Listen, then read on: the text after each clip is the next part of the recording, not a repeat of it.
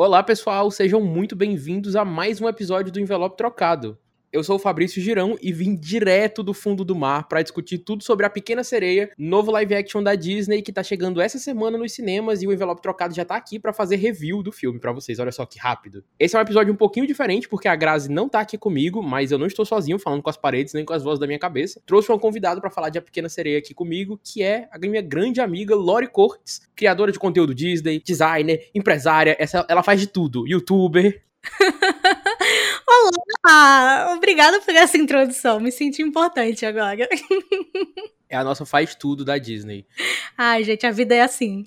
A gente vai fazer aqui em formato de podcast a nossa crítica de A Pequena Sereia, naquele formato que vocês já estão acostumados aqui do envelope, com impressões gerais, depois discussões sobre temas específicos. E a gente vai falar um pouquinho de Oscar também, né? Porque esse é o mote desse podcast, um podcast sobre a temporada de premiações. Enquanto a gente não chega na fase que pega da temporada mesmo, eu lembro a vocês, a gente tá fazendo reviews dos filmes que vão sendo lançados aí ao longo do ano, filmes que têm chance de Oscar, outros que estão chegando aí com força no circuito, como é o caso de A Pequena Sereia, que promete ser aí mais um sucesso dos live actions da Disney, né? E a Disney bem tá precisando de sucesso sucesso nos cinemas.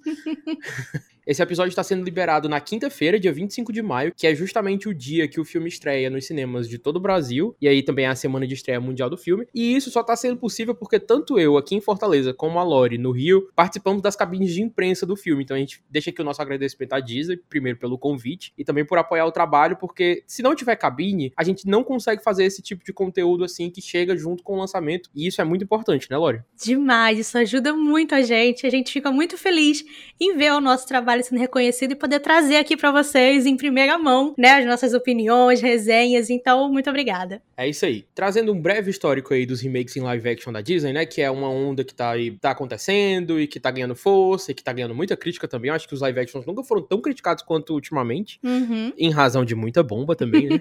Precisamos destacar aqui, mas a Disney recontar as histórias das animações em formato live action não é exatamente uma novidade. Ela fez lá nos anos 90 com o 101 Dálmatas, tem alguns outros exemplos, mas a era que a gente vive hoje teve início muito em razão do sucesso de Alice no País das Maravilhas lá em 2010. O filme do Tim Burton que somou um bilhão de dólares na bilheteria mundial, numa época que não era todo filme que chegava a um bilhão de dólares, o Clube do Bilhão era muito restrito. Ao meu ver, surfou muito na onda do 3D, né? Mas isso aí é outra discussão. Por causa dele, a gente teve Malévola logo em seguida, que também foi um super sucesso. E aí, todo, basicamente toda a animação da Disney ganha um remake agora, até a Moana, né? Ganhando aí um, nos próximos anos.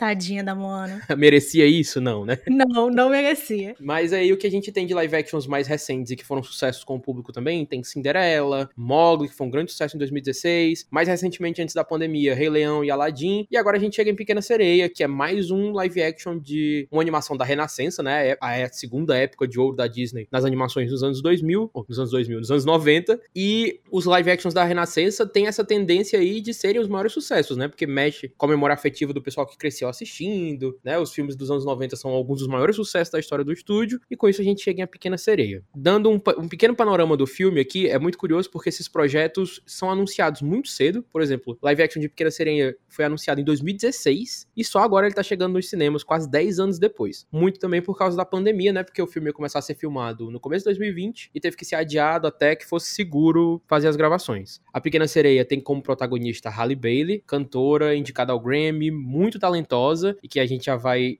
antecipar aqui pra vocês que vamos enaltecer muito nesse episódio, né, Lori? Demais, eu tô aqui só pra isso, pra falar bem dela. e A Pequena Sereia reconta a história lá da animação de 1989 da Disney, dirigida pelo John Musker e pelo Ron Clements, que é uma adaptação de um conto dinamarquês muito famoso, né, do Hans Christian Andersen. Vamos lá falar de A Pequena Sereia, né? Lori, você quer começar? Eu já falei demais. Conta aí o que, que você achou do filme, assim, no geral. Olha, tô aqui pela primeira vez, então rapidamente vou contar aqui, né, pro pessoal que não me conhece ainda, que eu sou uma das pessoas que costuma não gostar desses remakes em live action da Disney. A maioria, somente esses últimos, não tem me agradado nem um pouco. Então eu fui muito assistir o Pequena Sereia já com esse pé atrás, porque ele é a animação, é um dos meus filmes favoritos da Disney, então eu tenho um apego emocional e afetivo e uma nostalgia assim muito grande por esse filme. Então Para mim, era muito fácil eles conseguirem, né, estragar essa história, estragar esses personagens que eu amo tanto. Mas eu fui pega de surpresa. Eu realmente, assim, assim que o filme começou, ele já me ganhou, ele já me cativou. A primeira cena que a Hayley aparece como Ariel, ali é, ela já tava com meu coração na mão, porque eu realmente gostei muito do filme. Eu achei que tá um filme muito bonito, tá um filme divertido. Ele consegue trazer um pouco da, acho que da magia e do que a gente gosta tanto da animação e ainda, né, acrescentar alguns detalhes, acrescentar ali uma coisa ou outra, que faz com que ele seja o seu filme próprio, que ele não seja apenas um, um copia e cola do que a gente já conhece. E como o Fabrício falou, a Halle Bailey como Ariel é assim o ponto altíssimo desse filme. Não tem não tem outra pessoa ali que consegue chegar no que ela faz, porque ela faz uma Ariel muito perfeita. Além, né, da gente poder comentar também que assim a importância de a gente ter esse remake agora, de a gente ter uma atriz negra fazendo essa personagem que é uma das personagens mais famosas e queridas da Disney. Então a gente sabe que desde que a, a Hayley foi anunciada como Ariel, ela vem sofrendo, né? A Disney vem sofrendo aí grandíssimos ataques de, de racistas e, e, pessoas que não têm, sabe, o mínimo de, de compaixão e de nada e só, só falando mal, sem esperar, sem ver, né, o que, o que vinha aí. Então, falando dessa, desse, desse, lado de representatividade, ele também é um filme muito importante e foi uma das coisas que me pegou muito nesse filme. Quando começou, né, parte do seu mundo, eu já tava me debulhando em lágrimas só de poder, além de ver a cena linda e a Hayley cantando de uma maneira incrível, de também pensar em como teria sido eu criança vendo esse filme, eu vendo essa personagem que eu já amo há tanto tempo, só que agora sendo feita, né, por uma pessoa que se parece comigo e poder pensar como que agora milhares de crianças e adolescentes vão poder ter essa experiência e não vão ter que ficar aí 20, 30 anos esperando para ter um protagonista num filme enorme desses, num musical lindo e maravilhoso, sendo né, uma pessoa que, com, com a qual eles se sentem representadas. Então, é basicamente isso. Eu realmente gostei demais do filme. Eu não tava esperando, mas me surpreendeu e eu gostei muito. Que lindo, amigo. Já podia acabar o episódio aqui depois desse relato. Ah, obrigada.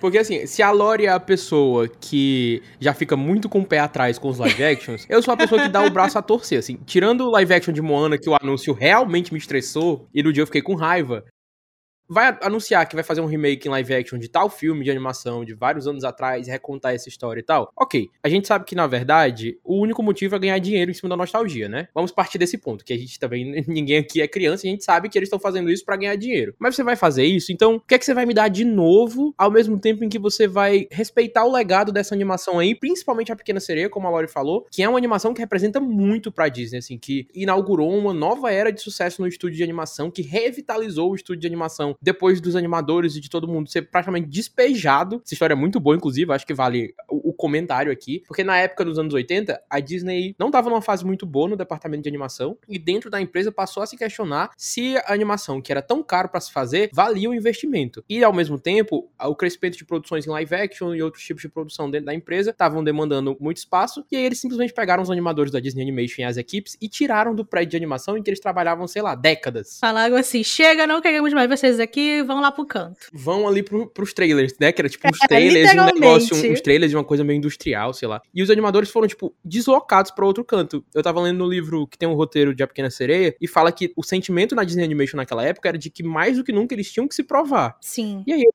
pegaram justamente a Pequena Sereia, né? Das piores condições possíveis. Uhum, e deu muito certo, graças a Deus. Não é? Graças a Walt Disney deu tudo certo. E aí, é uma animação que representa muito para a empresa, então você vir recontar essa história, você tem aí que tem um legado muito importante para honrar, né? E isso que a Lori falou da escolha da Harley para fazer Ariel, para mim já funciona como uma adição ótima. Você tá contando essa história com uma protagonista que é completamente diferente do visual que a Ariel tem no desenho, trazendo toda uma outra camada de representatividade, uma outra perspectiva para que outros tipos de meninas e de mulheres também possam se ver nessa personagem de uma outra forma. O filme para mim já se vale a partir daí. Só que aí assistindo é realmente realmente muito Então, quanto mais eu paro pra pensar nele, mais eu gosto. E eu gosto muito da animação, assim, não é uma animação que fez muito parte da minha vida, assim, durante a minha infância, assisti algumas vezes e tal, assisti mais o 2, que tem a filha dela, que é meio ruizinho, mas... Amo, amo o 2.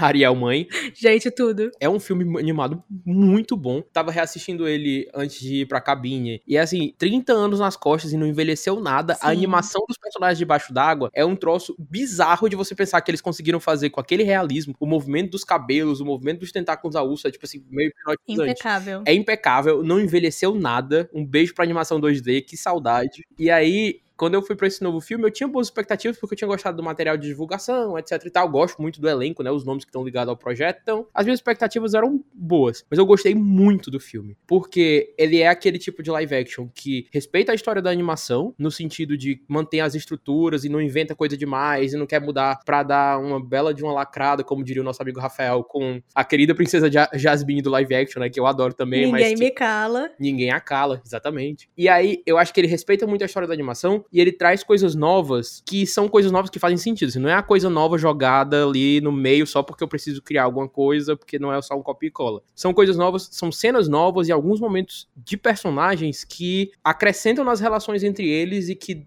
faz você se aproximar ainda mais deles, Sim. por exemplo. O Eric, na animação, eu sei que muita gente gosta dele, mas ele é um personagem muito quadradão. Porque o filme não é sobre ele. Então ele é aquela, tá, é aquela figura do príncipe, meio aventureiro, desenvolve esse romance com a Ariel. Uhum. A animação é até bem curta na duração, então ela é muito direta ao ponto. As coisas vão acontecer. Não acho que seja atropelado, pelo amor de Deus, não tô falando mal da animação.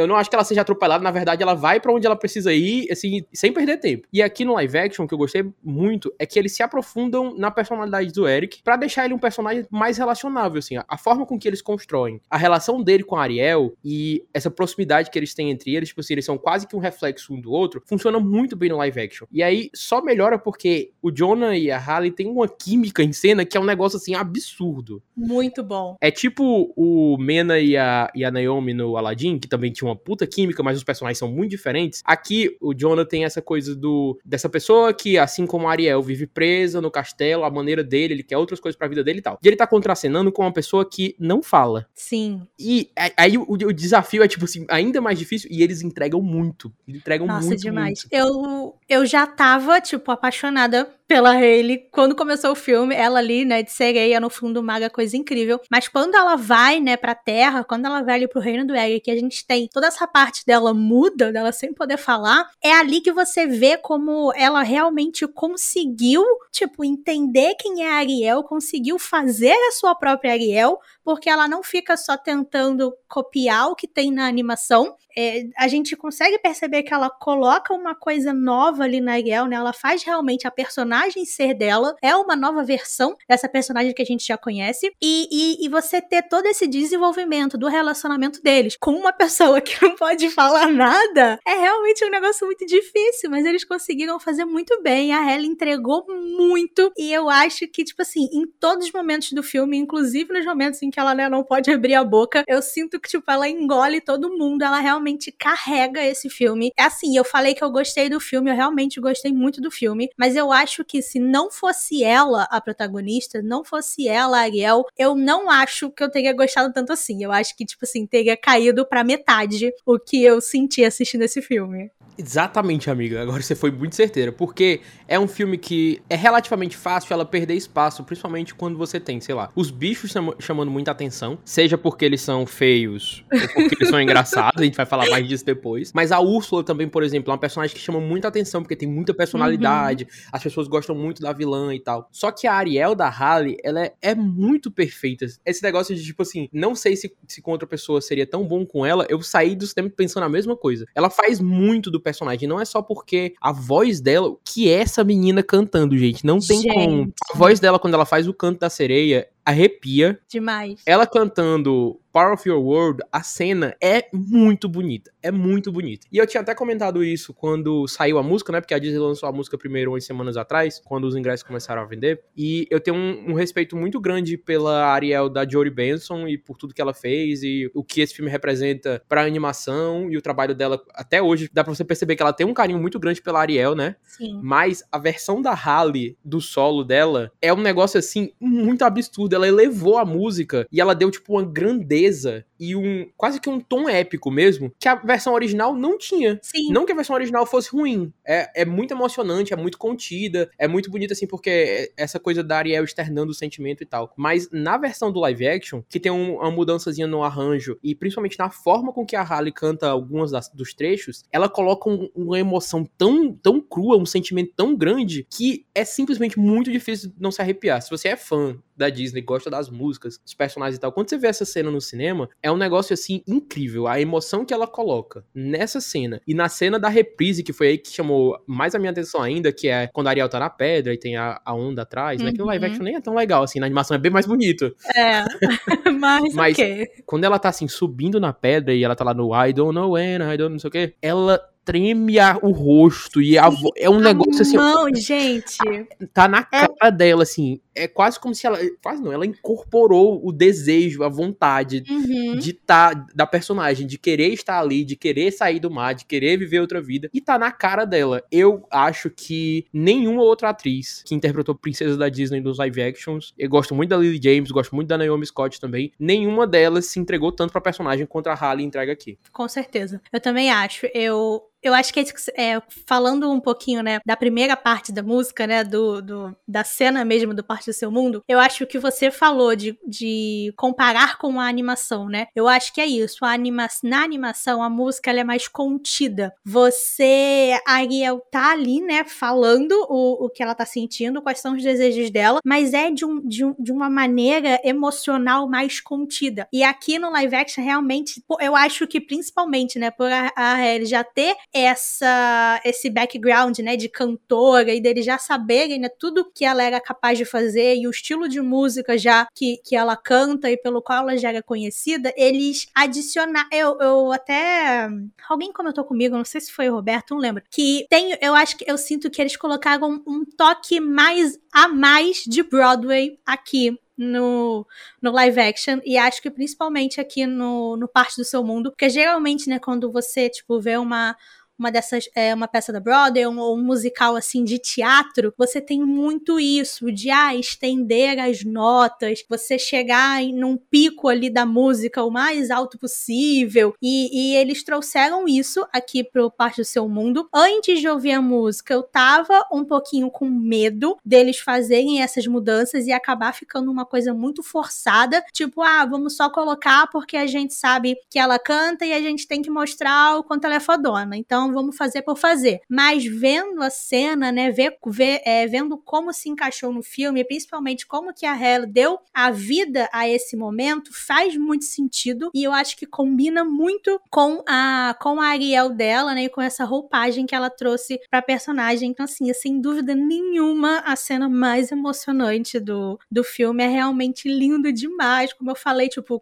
na metade da música eu já tava chorando, eu não estava me aguentando de, de realmente tão bonito. Você se sente ali dentro da caverna junto com ela. É, é realmente um negócio muito emocionante. Assim, parabéns pra ela. Ela arrasou muito. Ela, nossa, é incrível, incrível demais. E eu acho que isso tem muito a ver, Lore, a gente pode falar com mais detalhes depois, com o fato do Rob Marshall ser justamente essa pessoa do teatro musical e das grandes coreografias, Sim. como você tava falando, assim. Que é a diferença que faz você ter um diretor de verdade nesses projetos, né? E não só uma pessoa que vai lá fazer qualquer coisa. Porque ele, Sim. nesse caso específico da cena dela, soube exatamente o que extrair da Harley, como fazer ela brilhar ainda mais uhum. uma sequência que já é muito conhecida. E que se você pega é, outras cenas dos live actions, que principalmente cenas musicais que reproduzem as principais canções da animação, eu penso aqui de cabeça, a cena do baile de Abelha Fera e a cena de O Mundo Ideal do Aladdin, no live action elas simplesmente não chegam nem perto do, do brilho da animação, assim. Não,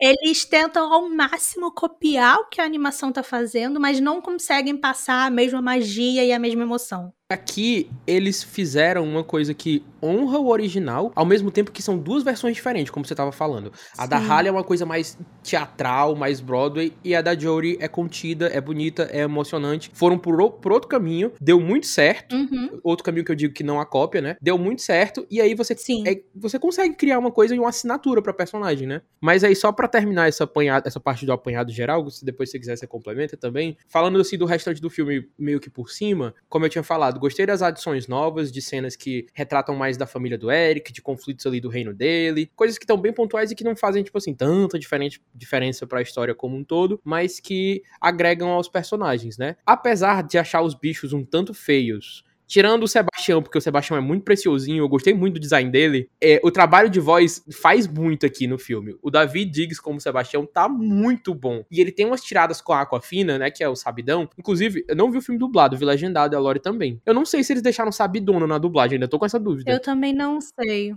na legenda eles colocam sabidão, né? Sim, é, eu até reparei nisso que tem, tem só uma cena em que né, no original eles se referem ao sabidão como Xi, né, como ela, mas na legenda eles escreveram ele. Pois é, eu reparei também, então não sei como. Eu achei, achei esquisito, não sei como é que eles vão fazer na dublagem, porque vai ser uma mulher também é. que vai fazer a dublagem da personagem, então não sei como é que vai ficar. Que é, inclusive, salvo engano, a dubladora que dubla a Aquafina em todos os projetos aqui no Brasil, inclusive dublou no Raia também. Aí eu já não sei te dizer. Fica aí a informação, né?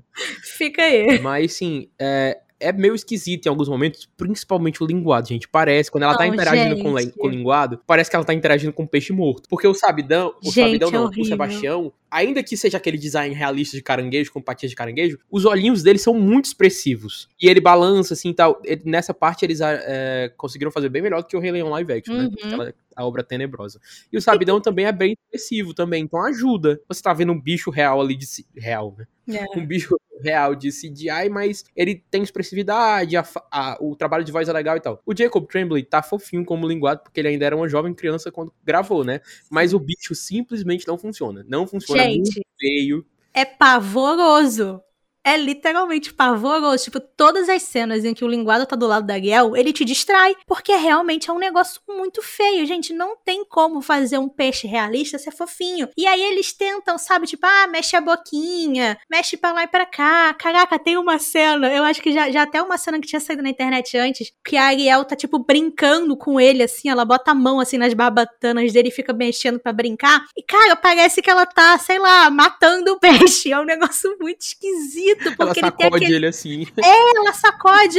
Gente, é um negócio horrível, porque ele tem aquele olho esbugalhado de peixe, aquela expressão morta que nada passa. É muito horrível. Toda vez que ele apareceu, eu levava um susto, porque é muito esquisito. Ainda bem que eles meio que se livraram, assim, do linguado. Ele aparece durante todo o filme, mas ele não tá o tempo todo, que nem o Sebastião e o, e o Sabidão, que inclusive foram dois personagens que eu gostei muito também. Eu tava com muito pé atrás essa coisa realista, com muito medo deles repetirem, né? O que a gente viu lá no Rei Leão. A primeira vez que eu ouvi o David Diggs como o Sebastião, eu estranhei o sotaque que ele estava fazendo, mas ali durante o filme, depois que passou assim uns cinco minutos, eu já tava total, tipo, imersiva e, e a gente passa, né, do Vale da Estranheza e aí a gente só vai, mas o linguado ele não consegue sair desse lugar de peixe morto e coisa esquisita. É muito assustador.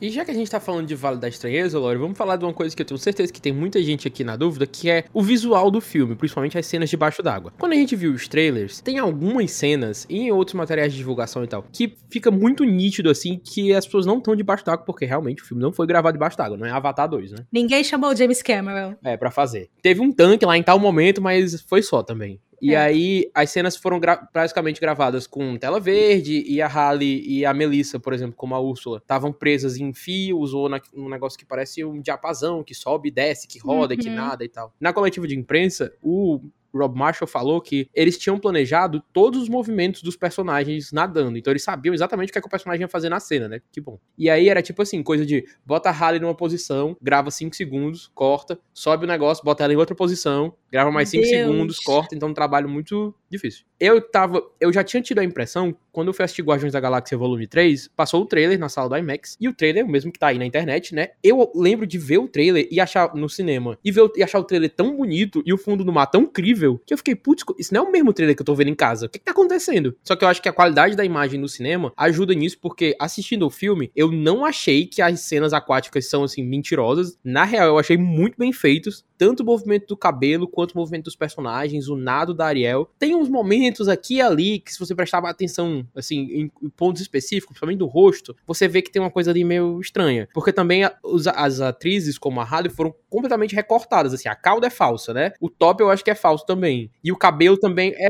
falso, ela tava de touca, então é tudo de mentira. Nada tá ali. É.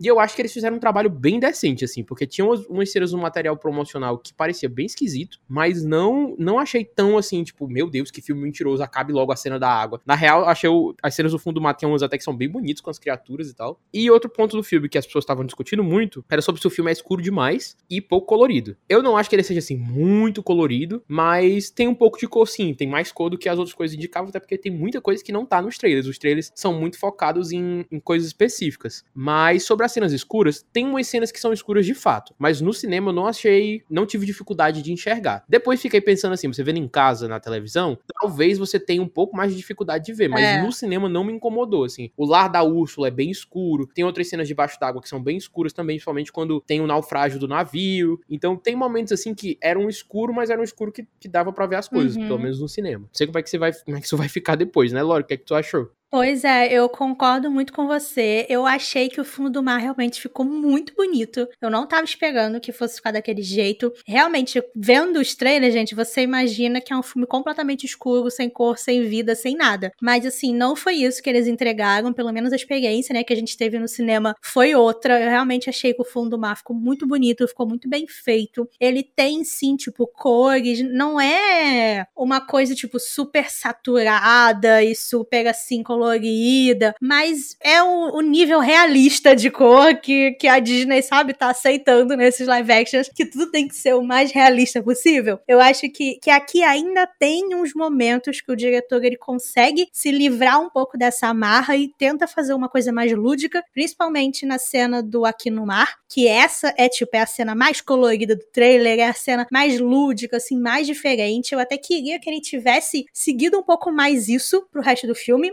mas, independente, eu acho que, tipo, quando você vê ali as sereias nadando, né, alguns peixes passando, você tem as cores das caudas dos bichos, então ficou bonito. Isso que o Fabrício falou, que de vez em quando fica um negócio esquisito. Eu acho que principalmente em alguns momentos, quando os personagens estão, tipo, nadando mais rápido, estão fazendo, assim, uns movimentos mais rápidos, você vê que parece que o rosto dele está colado ali no resto. Fica uma coisa meio esquisitinha, mas fora isso, eu acho que realmente ficou muito bonito, ficou muito bem feito. E eu, eu confesso até que eu achei que as cenas na superfície, eu achei que na superfície tem mais cena escura do que no fundo do mar. É verdade. Né, o, o, que você comentou da caverna da Úrsula, eu também achei a caverna dela meio escura. E é isso, tipo, vendo no cinema que você tá num lugar completamente fechado e totalmente escuro, né? Que não tem ali nenhuma luz acesa, e você tem a tela grande com uma qualidade muito boa, você consegue enxergar tranquilamente. Mas com certeza, quando chegar em casa, você for ver um Disney Plus, na sua sala, na sua televisão, no ônibus, indo pro trabalho, vai ter cena ali que você vai ter sim dificuldade de enxergar. Eu acho que as cenas da caverna da Úrsula, a cena do Beija Garota, infelizmente, foi uma que eu, tipo, não amei tanto. Eu achei que ficou uma cena um pouco escura. É bem escura. Né? Tem outras cenas, assim, na superfície, né? Quando é, tipo, mais de noite, que também achei que, que, que ficaram escuras. Então, eu eu acho que isso é até algo que a gente tem visto assim acontecer muito com Hollywood, né, ultimamente. Todo mundo anda reclamando que tá tudo muito escuro, parece que ninguém mais sabe usar luz nos sets ou fazer uma correção de cor quando tá editando o filme. E o que eu tenho visto também muita gente, né, tipo meio que dando de desculpa, né, ou que pode ser que Hollywood esteja usando essa desculpa para fazer isso, é de tentar forçar as pessoas a irem ao cinema para poder, né, no cinema você ter essa experiência de conseguir enxergar o que tá acontecendo ali e não ficar, ah, vou só ficar em casa esperando chegar no streaming, porque você sabe que quando chegar no streaming vai ter coisa muito escura e vai ter coisa que você não vai conseguir enxergar completamente. Tipo, não gosto nem um pouco disso. Acho que o filme tem que ser feito para você conseguir apreciar em qualquer lugar. Se eu quero ver no meu telefone, eu tenho que conseguir enxergar no meu telefone, não venha de sacanagem pra cima de mim. Mas, no geral, é um filme que ficou sim muito bonito, ele é colorido, ele tem vida. E então eles conseguiram acertar nesse ponto. Pantera Negra, eu lembro que eu vi no cinema e não achei a cena tão escura. Achei assim, um pouco até demais, mas achei ok e tal. Mas quando eu vi em casa, eu não enxergava nada na cena que é de noite, tipo, tipo que é a Shuri e a, e a rainha estão na cena assim, tipo, uhum. tipo, na primeira cena que o Namor aparece pra elas. Não dá pra é ver impossível. nada, nada, nada. E como a Lori falou, a cena do beijo à moça é bem escura, porque ela, ela tá ali numa coisa que acontece de noite, eles estão no meio que na floresta e tal. Aham, uhum, no lago ali. Assim, numa região de mata e até acender e ficar azul. Você não enxerga nada, é, gente. A cena é bem escurinha mesmo. Mas, já que a gente tá falando de Beija Moça e de música, sabe? Vamos falar dos números musicais desse filme, que eu acho que são uma das coisas, assim, bem. um dos maiores destaques mesmo. A gente já falou muito da Halle e do Parte do Seu Mundo, né? Acho que então que já foi. Mas, como a Lori deu uma préviazinha ali antes, a cena de Under the Sea é tão legal, tão legal. Eu tava morrendo de medo dessa cena. Porque é basicamente um monte de bicho do mar dançando, né? E tocando instrumentos na animação. Mas aqui eu tinha medo, assim como eu tinha medo da cena de Nunca Teve um Amigo Assim do Aladdin, porque é uma cena em que eles usam ao máximo o fato de ser uma animação, né? Então lá o gênio cresce, diminui, muda de forma, tem um monte de coisa, é meio caótico. E eu acho que lá, no live action de Aladdin, eles conseguiram transpor bem o visual, com os efeitos visuais legais e tal. E o Rob Marshall aqui no Pequena Sereia, fez muitíssimo bem com Under the Sea, porque ele coreografou, ele e a equipe dele, né, coreografaram tudo milimetricamente e funciona, porque eles acendem a luz do oceano, é a cena mais clara, como a, como a Lori disse. é tudo de dia, tipo assim, tudo à luz do dia, tem várias espécies de animais, tem várias espécies de seres marinhos, a Ariel vai passeando por eles enquanto o Sebastião tá, o Sebastião tá cantando. Eu achei o começo da música um pouquinho estranho, porque o arranjo tá meio diferente, Sim. mas é depois que gata e que a Ariel começa a cantar também, porque ela canta nessa versão, meio que fazendo a segunda voz, fica muito legal. E aí os bichos tudo coreografado, dançando, dá aquela, aquela sensação da, da animação assim, que você tá vendo uma coisa mágica mesmo. E tem uma hora, acho que essa cena, junto com a de Parte do Seu Mundo, foi a que eu mais arrepei, assim, quando você tá ouvindo aquela música que você conhece de tanto tempo, né? Tem uma hora que dá tipo uma parada e eles param todos ao mesmo tempo de dançar. É tão incrível que eu fiquei. Eu não acredito que eles conseguiram fazer essa cena com o tanto de dificuldade que ela tinha. Eu só tenho, tipo assim, umas duas críticas, mas aí é uma coisa assim, bem. Já bem exagerando mesmo. Que é, tipo assim, na parte da música em que eles estão falando sobre peixes, que é bem no começo, tipo, no segundo. Uhum. No segundo verso, depois do primeiro refrão. Estão falando de peixes e Ariel aparece nadando com os golfinhos. Aí é, é meio engraçado. E aí toda aquela parte da animação que tem, que o Sebastião vai dizendo todos os tipos de peixe, o que é que eles fazem, o que é que eles tocam, Ariel basicamente fica em cima das tartarugas, então não aparece os peixes fazendo as coisas. Eu não imaginava que eles iam colocar. Eu achei tão bonitinho. As tartarugas batendo no chão, né? É muito fofo eu obviamente não imaginava que eles iam colocar peixes realistas para tocar instrumentos, porque Sim, era cruzar uma linha, né? Graças a Deus. Porque Mas... se eles tivessem ido, ia ser muito esquisito. Podia dar uma variada, assim, né? Mas de resto, assim, falando dos outros números musicais, a cena de Beija Moça é legal, mas só legal mesmo, nada demais. É, ficou meio qualquer coisa. E a cena de Poor Unfortunate Souls é bem boa também, porque aí eu acho que a gente pode entrar em outro tópico, Lore, um, um, desvio rápido de números musicais, que é Melissa McCarthy nesse filme entregou tudo de si, a escolha perfeita para ser a Úrsula. E era uma escolha perigosa, porque ela é uhum. essa coisa mais cômica, né, bem engraçada, as pessoas conhecem ela da comédia, apesar dela ter uns trabalhos de drama também, mas aqui como a Úrsula, gente, ela acertou em cheio, assim, cheio, cheio, cheio mesmo. O, o, o lugar ali sutil da atuação entre o cômico e o ameaçador, porque a Úrsula é assim, você ri dela, ela tem umas tiradas ótimas, ela fresca com a cara da Ariel, e você morre de rir, mas ela também é extremamente ameaçadora quando ela abre aquele sorriso dela e dá aquela risada uhum. maligna, e a Melissa faz tão bem, e a cena dela do Porn Fortune Souls é só um, um trechinho disso, assim, porque, putz, ela canta, tá cantando muito, nem sabia que ela cantava tanto. Eu também não, eu fiquei assim, chocada na, na hora da cena, eu falei, gente, eu não sabia que essa mulher cantava, eu, eu concordo com tudo isso que você falou, eu acho que, tipo, ela realmente ficou incrível no papel. Eu, sinceramente, não tava esperando, porque eu, particularmente, não gosto muito, assim, da atriz, principalmente nas coisas de comédia que ela faz, né, que é o que ela é mais conhecida, mas não é muito o tipo de comédia que eu gosto, então, quando eles anunciaram que era ela, eu fiquei com medo, principalmente deles tentarem levar a Úrsula mais, né, pra esse lado ainda mais da comédia e deixar um pouco de fora essa parte mais assustadora e intimidadora da personagem, porque a gente sabe que tem uns live actions aí, né, que a Disney quer tentar transformar os seus vilões em bonzinhos, em, em pessoas só que, ah, são mal compreendidas e não sei o quê. E aqui eu, eu senti que não. Eles, eles, aqui eles colocam assim, com 100%, um spoiler assim, gente, muito rápido. Vamos de spoiler. Mais ou menos um spoiler. Mais ou menos um spoiler. Eles colocam aqui 100% o fato de que a Úrsula é irmã do Tritão. A gente já sabia isso da animação, mas na animação é uma coisa que, tipo assim, eles falam super rápido e se você não prestar atenção, você não, não, não prestou atenção, você não pega isso. Mas aqui é algo que, que eles falam, assim, né, com um pouco mais de, de. Não profundidade, porque eles realmente não entram muito disso, mas eles falam algumas vezes sobre, sobre esse assunto. Então, eu achei legal que, tipo, tem isso de você saber, ah, pega aí, tem um passado ali, tem alguma coisa que aconteceu que a gente não sabe muito bem o que que é, né, e fez ela estar tá nesse lugar que ela tá hoje, mas isso não isenta ela das coisas que ela faz e não deixa ela, não faz com que ela deixe de ser uma vilã. Ela ainda é aquela vilã icônica que a gente conhece na animação. A Melissa conseguiu acertar muito. Ela, ela é, foi isso que, que, o Fabrício falou. Ela tá muito nessa linha muito certa entre, tá, na hora que eu tenho que ser engraçada, eu vou ser engraçada, principalmente sarcástica, né? Eu acho que a Úrsula, ela é muito mais sarcástica do que realmente, tipo assim, cômica. Então, eu acho que ela acertou muito esse sarcasmo da personagem. A única coisa que eu não amei muito foi, tipo, o visual da, da personagem. Tipo, tá muito bonito, mas eu não consigo tirar da minha cabeça que ela tá parecendo uma mãe de noiva.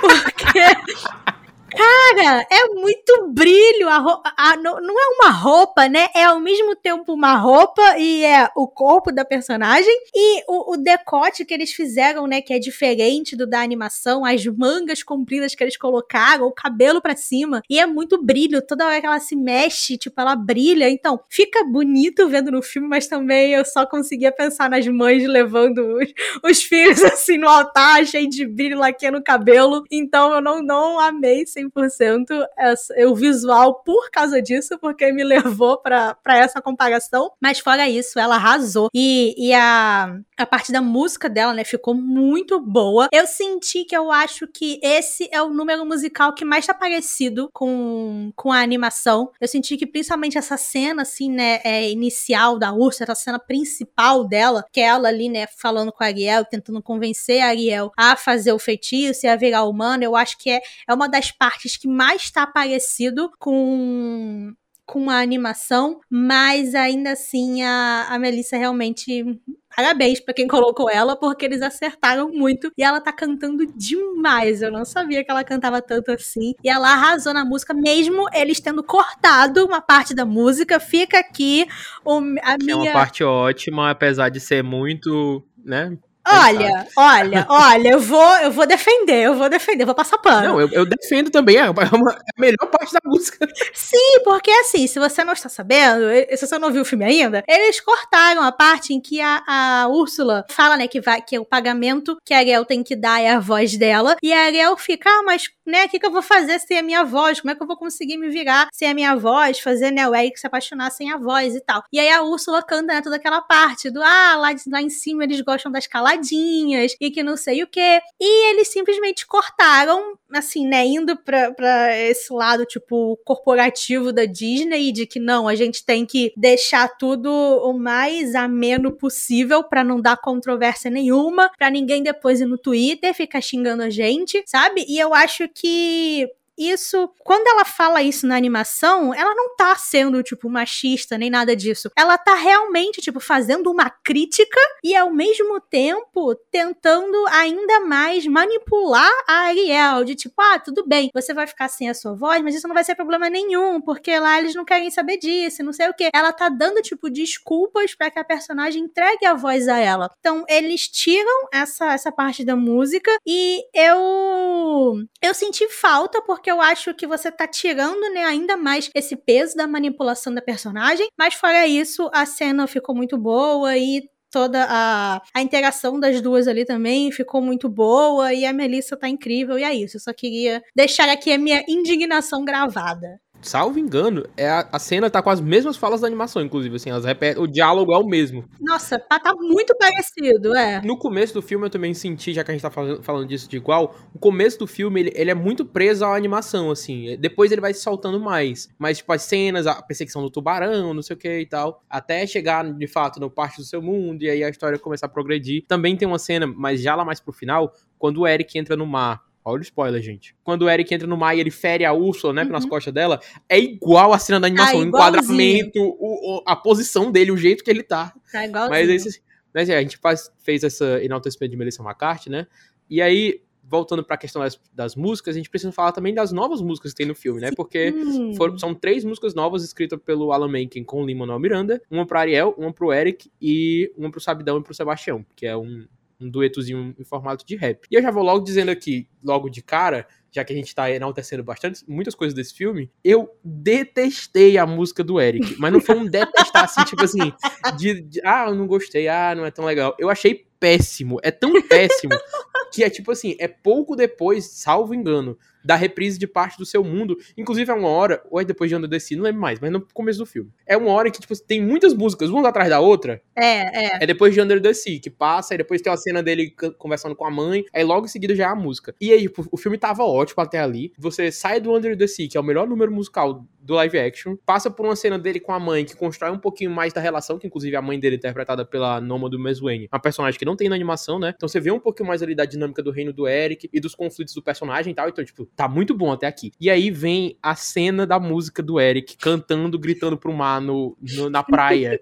que é tipo, a Lori descreveu perfeitamente, que é a música do Troy High School Musical 2. Sim. Que é uma música de angústia masculina sendo externada. E é horrível, gente. A música é muito ruim, o ritmo é muito ruim, a letra é uma vergonha alheia, é, é tenebrosa, tenebrosa mesmo. Completando o que eu tava dizendo, o filme tava numa crescente tão legal, tipo, você tava tão empolgado, e aí ele cai drasticamente. É o ponto mais baixo do filme é essa música. Eu, sério, meu, não, sério. Quando eu vi, eu fiquei assim, putz, o Lin-Manuel Miranda é, também erra, né? Gente, assim, eu acho que o que as pessoas têm que aceitar é que ele já tá saturado. Chega. Ninguém aguenta mais esse homem, deixa ele descansar, tirar umas férias, volta daqui a um tempo. Porque ele só tá vindo de coisa atrás de coisa, e principalmente muita coisa com a Disney. Então, tipo, chega uma hora que tudo fica meio que igual, tudo começa a aparecer as mesmas coisas. Tipo, eu achei também que a música do Eric é a, acho que a, a mais fraca, mas eu não odiei, sim, porque me lembrou o Bag on It de High Musical 2, que é uma cena que eu amo e que traz muito essa vibe, principalmente tipo de filmes do Disney Channel e de, de musicais, né, que tem essa coisa mais brega, mas eu acho que o que faltou para deixar essa cena realmente tipo perfeita é ele saber que ele está sendo brega e abraçar isso, porque quando você não sabe que você está sendo brega, é pior é. ainda, você tem que aceitar e tem que abraçar e tem que Ele tá meio duro. É, né? tipo, o ator em si tá cantando muito bem. Eu até fiquei, tipo, surpresa. Eu é, não... A voz dele é mais bonita do que eu esperava. É, a voz dele é muito bonita. É ele que era da Broadway antes ou é o menino que vai fazer o Branca de Neve? É da Branca de Neve, eu acho. Que ah. eu acho que ele, ah! salvo engano, ele ganhou um Tony, o menino é, da Branca de então, Neve. Então, eu, eu passei informação errada pras pessoas, então, porque eu falei que era o menino da Pequena Fake news, fake news. Ai, meu Deus. A gente geralmente faz aqui, que eu estou abrindo o Google agora para confirmar a informação. Pois é, é porque eu, eu sabia que tinha um moço aí de live action que era da Broadway, tinha ganhado Tony, não sei o quê. Fiquei achando que era o mocinho aqui da Pequena Sereia, mas acho que não é. É, confirmado, é o da Branca de Neve mesmo. Aí, viu? Eu passei fake news, desculpem, pessoas. Mas ainda assim, eu senti que, tipo, ele cantou muito bem, ele tem, tipo, ali notas muito boas e tal. Mas a música não ajudou ele, né? Tanto assim. A letra realmente é bem qualquer coisa. O que só me fez, assim, não detestar a cena, né? Que nem o Fabrício testou, foi realmente esse, esse, essa comparação com High School Musical 2 e esse lado mais, assim, brega e de filme teen e comédia romântica e esses musicais, tipo, maiores que a vida, que é, tipo, tipo, que é o tipo de coisa que, que eu adoro. Mas, fora isso, realmente ela é uma música fraca. A do Sebastião com Sabidão, tipo, hum, tá ali.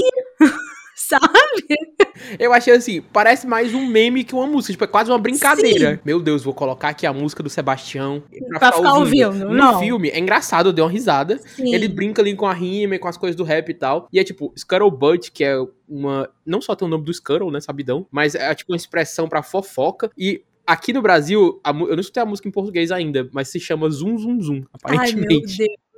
E aí eu tô, tô, bem. É porque a gente tá gravando esse episódio bem, é, na semana anterior à semana da estreia, a trilha sonora não saiu ainda, vai a sair amanhã. A gente ainda não sabe de nada. E a gente viu na versão original, então. É.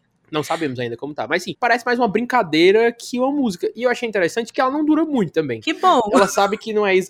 Não, porque ela, eles sabiam. Não, tipo, eu tenho certeza que o Lima, o Lima Miranda chegou lá no dia, virou Alan Menck e falou: Olha só, eu tô aqui, a gente tem o David Diggs, a gente tem a Aquafina, que os dois são rappers incríveis. A gente não pode deixar essa oportunidade passar. A gente... Se a gente fizer uma piadoca, né? Uma coisa. É, e se a gente fizer aqui uma piadoca, um memezinho pro pessoal jogar no TikTok depois. O Alan meio que já tá meio pra lá das ideias, né? Falou, claro, meu amigo, por que não? Vamos já completamente desencantada das ideias. Ele tá completamente, meu Deus, tadinho, o homem tá perdido na vida já. E eles foram lá e fizeram, e é isso que o Fabrício falou, é uma cena divertida, é uma cena engraçada, na hora ali você ri, as expressões que a Ariel faz na hora também são muito engraçadas, mas é isso, é literalmente uma cena meme, a cena engraçadinha, não, não é nada demais, ela tá só ali.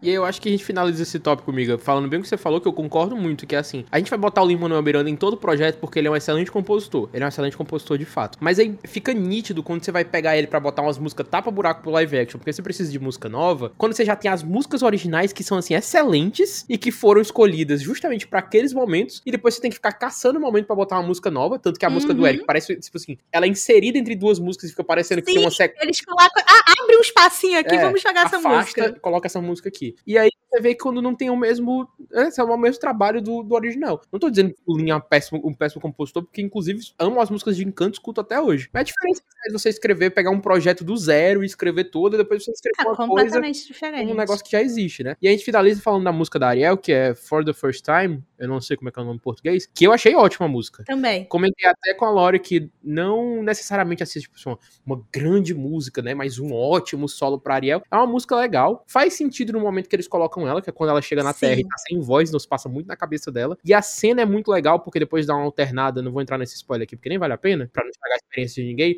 mas dá uma alternada ali depois para quando ela tá cantando, e é um momento legal no filme. Uhum. Faz sentido ali, então foi uma música que eu achei bem positiva. Sim, também. Das três, é tipo a melhor. Sim, não se compara com as outras, né, com as originais. Tipo, nenhuma dessas músicas é tão memorável quanto as outras. Não acho que, tipo, vão virar favoritas de ninguém e que a gente vai estar tá cantando daqui a 30 anos, que nem a gente faz com as da animação. Mas a da Ariel realmente é a melhor e eu acho que é a que se encaixa melhor no filme. É porque quando a gente vê, né, a, a animação, tem um, um, um meio ali, né, tem um pedaço do filme que ele para de ser um musical, né? Tipo, ele meio que deixa as músicas de lado e volta, né, depois. Tipo, então acontecia muito isso, né, nas animações da Disney, de elas são musicais, mas aí começa com um monte de música, aí para, fica um tempão sem nada, depois volta do nada com uma música para fechar. E aqui eu sinto que eles tentaram cobrir mais né, esses espaços, tentaram achar mais esses espaços vazios para colocar essas músicas e fazer com que o filme realmente seja né, um grande musical do, do começo ao fim. E, então eu acho que a Dariel foi a que, a que se encaixou melhor. A Harry tá incrível cantando, né? Que é o que a gente pode esperar dela, mas não vai ser nada muito memorável, incrível que a gente vai ficar ouvindo depois. Tu tava falando agora, Miguel, lembrei, tu tá falando que tu passou fake news sobre o menino da Broadway, e eu, passei, eu tava pensando que eu passei um fake news sem querer também, que Olha era sobre a, justamente a reprise de parte do seu mundo, porque quando saiu a lista da trilha sonora, aparecia que tinha parte do seu mundo, depois tinha a primeira reprise e depois a segunda reprise. Porque na animação tem duas reprises, né? É o filme termina que nem a Bela e a Fera termina com o coro cantando a música principal, né? Tipo, ele saindo no navio, que inclusive não tem no live action, a gente pode comentar isso já. Ele saindo no navio e a música reprise. Então eu achei que era isso. Só que não é isso. É outra reprise que na verdade é uma reprise nova, né? Que ela canta quando a Vanessa aparece. Inclusive, já que estamos falando em Vanessa, ela tem um total de cinco minutos de tela no filme, a atriz. Mas ela domina esses cinco minutos, viu? Gente, maravilhosa! Maravilhosa demais. Tem um olhar de mulher má, sabe aquele olhar de, de, de gente ruim? E ela tá ali só pra infernizar a vida do Dariel e ficar com o Eric e pirotiza ele. E a atriz entrega tudo nos cinco minutos que ela tem na tela muito boa. Nunca tinha visto essa moça antes, mas está ali maravilhosa. Bonita. Bonita demais. Está maravilhosa de Vanessa. Amei o look dela. Tá incrível. Gente, a ceninha que ela tá no quarto, que é quando o Sabidão descobre que, que ela é a Úrsula. Gente, eu amei aquela cena. A mulher tá incrível e ela ali, tipo, dançando e cantarolando. E o Sabidão vendo no espelho que é a Úrsula. Essa moça arrasou. Parabéns pra ela. Parabéns pra ela. É Jessica Alexander. Maravilhosa. Deu o nome, não? É que, tipo, comentário. Não existem papéis pequenos, existem atores pequenos. Ah, e ela foi lá e deu o nome. Deu. E olha, eu acho que ela ainda conseguiu ter mais tempo de tela do que as irmãs de Ariel. Ô, oh, gente, as irmãs da Como uma pessoa comentou eu... no meu Twitter, desumano, o que fizeram com ela. Eu fico pensando assim, a pobre das irmãs da Ariel, na animação, elas não têm qualquer personalidade. Inclusive, ela tem nomes muito parecidos. Amo. Rimar e fazer uma musiquinha que, inclusive, não tá no live action. Triste. Aí aqui nesse filme resolveram dar um pouco mais de personalidade para elas e diversificar, né? Fizeram um elenco assim, escolheram, na verdade, um elenco com diferentes etnias, de diferentes lugares do mundo e tal. Super legal a iniciativa. Uma pena que elas têm menos importância do que na animação. do que na e animação. é muito engraçado isso, porque gente. a gente tá acompanhando, principalmente lá no AD, esse filme desde que ele foi anunciado, e aí quando estavam filmando, começou a sair os rumores de quem seriam as irmãs, não sei o quê. Aí começa a sair os materiais promocionais dos filmes, tipo os livros derivados e tal. E muita coisa baseada no filme, mas muita coisa também eles estão só expandindo ali, que não necessariamente tem no filme. Sim. E as pessoas começaram a achar que essas mulheres tinham a maior importância do mundo. Gente, eu tô com muita pena. São governadoras dos sete mares e que cada uma uhum. tem seu uhum. reino e que isso vai ser mostrado. E elas não abrem nem a boca no filme. A gente tem uma cena quando elas aparecem da primeira vez, spoiler, que elas estão todas juntas e elas começam a. Eu tô falando sério. Elas estão todas juntas com o Tritão e a Ariel e elas começam a falar. Não dá para saber quem é que tá falando, porque não, não dá, foca na, na. É, você não faz ideia. Uma outra vez também, são só vozes. Sim. Aí depois tem um outro momento que elas têm mais falas assim, mas é isso, elas têm, sei lá, cinco minutos do filme também. Eu acho que, tipo assim, cada uma tem duas falas e é isso. Mas, gente, eu tô com muita pena desse povo que tá em polvorosa na internet, fazendo um milhão de teorias e lendo livro, não sei o que, e achando, jurando de pé junto que as meninas vão ter destaque nesse filme e que vão mostrar isso e aquilo. Eu falei, gente, tadinho desse povo quando chegar lá na hora de assistir. Mas é muito isso, tipo, eles tentaram, né, adicionar ainda mais essa diversidade no filme com as irmãs, o que eu achei legal. Não amei o visual delas, achei que tava tudo muito distoante um do outro, porque cada uma é literalmente uma coisa completamente separada, então eu acho que quando junta assim, sabe? Não passa essa harmonia ali de, da, da, da família e não tem nada que, que te mostre que elas realmente são, né, uma família e que elas estão. Não sei, eu acho que, que faltou algum adereço, alguma coisa que, que desse essa unidade para as personagens. Eu acho que eles só criaram cada uma pra, ser uma coisa e foi. E, é, e eles estão, tipo, muito apostando nessas expansões por fora do, dos live actions. Porque, para quem não sabe, a Disney tem a sua própria editora de livros e eles lançam muita coisa, principalmente muita coisa assim, né, baseada nos filmes, nas animações, coisas que realmente expandem esses universos. Não são assim completamente canon, né? Porque se a gente for ter, sei lá, um Pequena Sereia 2, não quer dizer que eles vão levar em consideração o que aconteceu nos livros, mas ainda assim são materiais oficiais da Disney, né, feita por, por pessoas que eles contrataram para escrever e que deve passar na mão de alguém para olhar depois e falar, ah, isso pode, isso não pode. Então então a gente tem aí um livro que ainda não saiu aqui no Brasil, mas já saiu lá fora, que ele conta uma história que se passa antes do live action e que tem bastante esse foco nas irmãs da Ariel e falando sobre né, a morte da, da, da mãe delas e tal. E a gente tem esse outro, que é o que o pessoal, principalmente na internet, está indo né, muito atrás e muito em cima, que a ideia dele é que ele é para ser um livro que existe na biblioteca do Eric, mas o livro nem aparece no,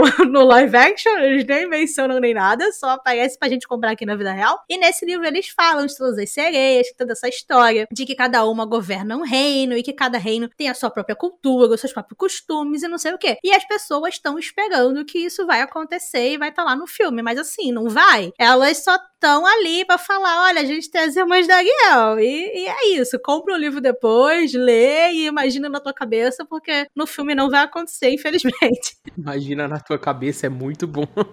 É, a gente vai ser literalmente, tipo, vozes da nossa cabeça, porque no filme não vai estar tá tendo. E pra gente se encaminhar já aqui mais pro final, porque eu acho que a gente falou muito já e já tá com quase uma hora de gravação, eu vou dizer algumas coisas lá já mais pro final também, então ficou o aviso de spoiler de novo, que eu não gostei tanto, que é, apesar deles manterem o final, né, o final de que a Ariel ganha as pernas do pai dela, né, e vira humana, etc e tal, eu não gostei que eles não mostram a cena. E eu tenho quase, tipo assim, 50% de certeza que essa cena foi gravada, porque tem uma imagem que saiu do filme que eu acho que não tá no filme. Sim. E que parece ser esse momento em que ela volta como humana. E é um momento tão bonito na animação porque ela ganha as pernas de volta, sai direto com aquele vestido brilhoso para encontrar o Eric na praia. Eu tava esperando esse vestido aparecer, porque ele levanta ela, né? E é tão bonito na animação, e é não tem isso, eles trocam a cena para ela surpreendendo o Eric um pouco depois, mas que não tem nem de perto o mesmo impacto. Tipo, a gente não vê a, a reação da personagem ao ver o próprio pai dela, que não queria que ela fosse lá, permitir que ela seja humana. É, é, é um momento chave, assim, e, eu, e, não teve. Fiquei chateadíssima. Eles colocaram aquele vestido feio, azul, que eu odiei aquela roupa que eles botaram nela. Figurino é certamente é algo, né? Gente, e, e sabe o que é pior? É que eu gostei do figurino dos outros personagens. Mas o figurino da Ariel em si, eu não sei o que aconteceu ali. Eu achei muito feinho, tadinho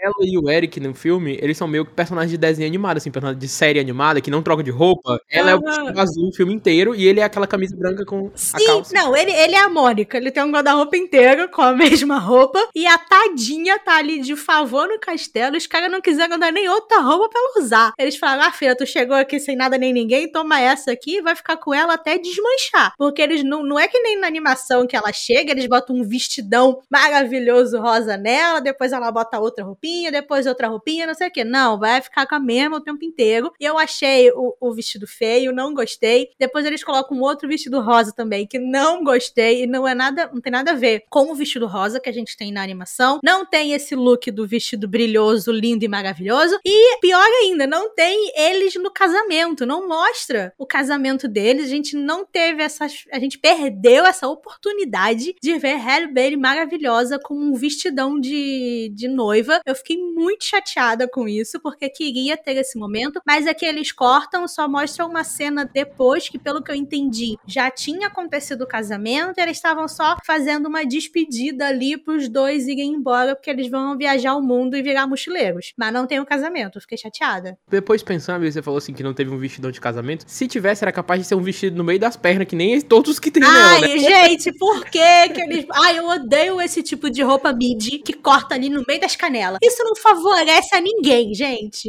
É engraçado porque ela é meio que mais baixa que o Jonah, tipo assim, pelo menos no filme aparenta ser. E parece que é tipo assim, uma, uma criança, uma criança andando. Sim, ela fica parecendo uma criança. ok, que a Ariel não Tipo assim, ela tem 18 anos aqui no filme, foi confirmado, né? Na animação Sim. ela tem 16. Ela não é exatamente uma mulher adulta, mas ela fica parecendo uma menina velha, passando assim pelos ah, Parece uma criança tá sendo carregada por aí por ele, é muito engraçado. Eu senti, como também já tinha comentado, não tem essa, essa reprise em coro do, do Parte de Seu Mundo, que na animação termina com ela, né? Aqui também não tem, eles saem num barco também. Eu senti que o filme terminou de forma meio seca, assim, tipo, eles vão, é, tem essa despedida com o Tritão, o Tritão molhado, parecendo um cachorro.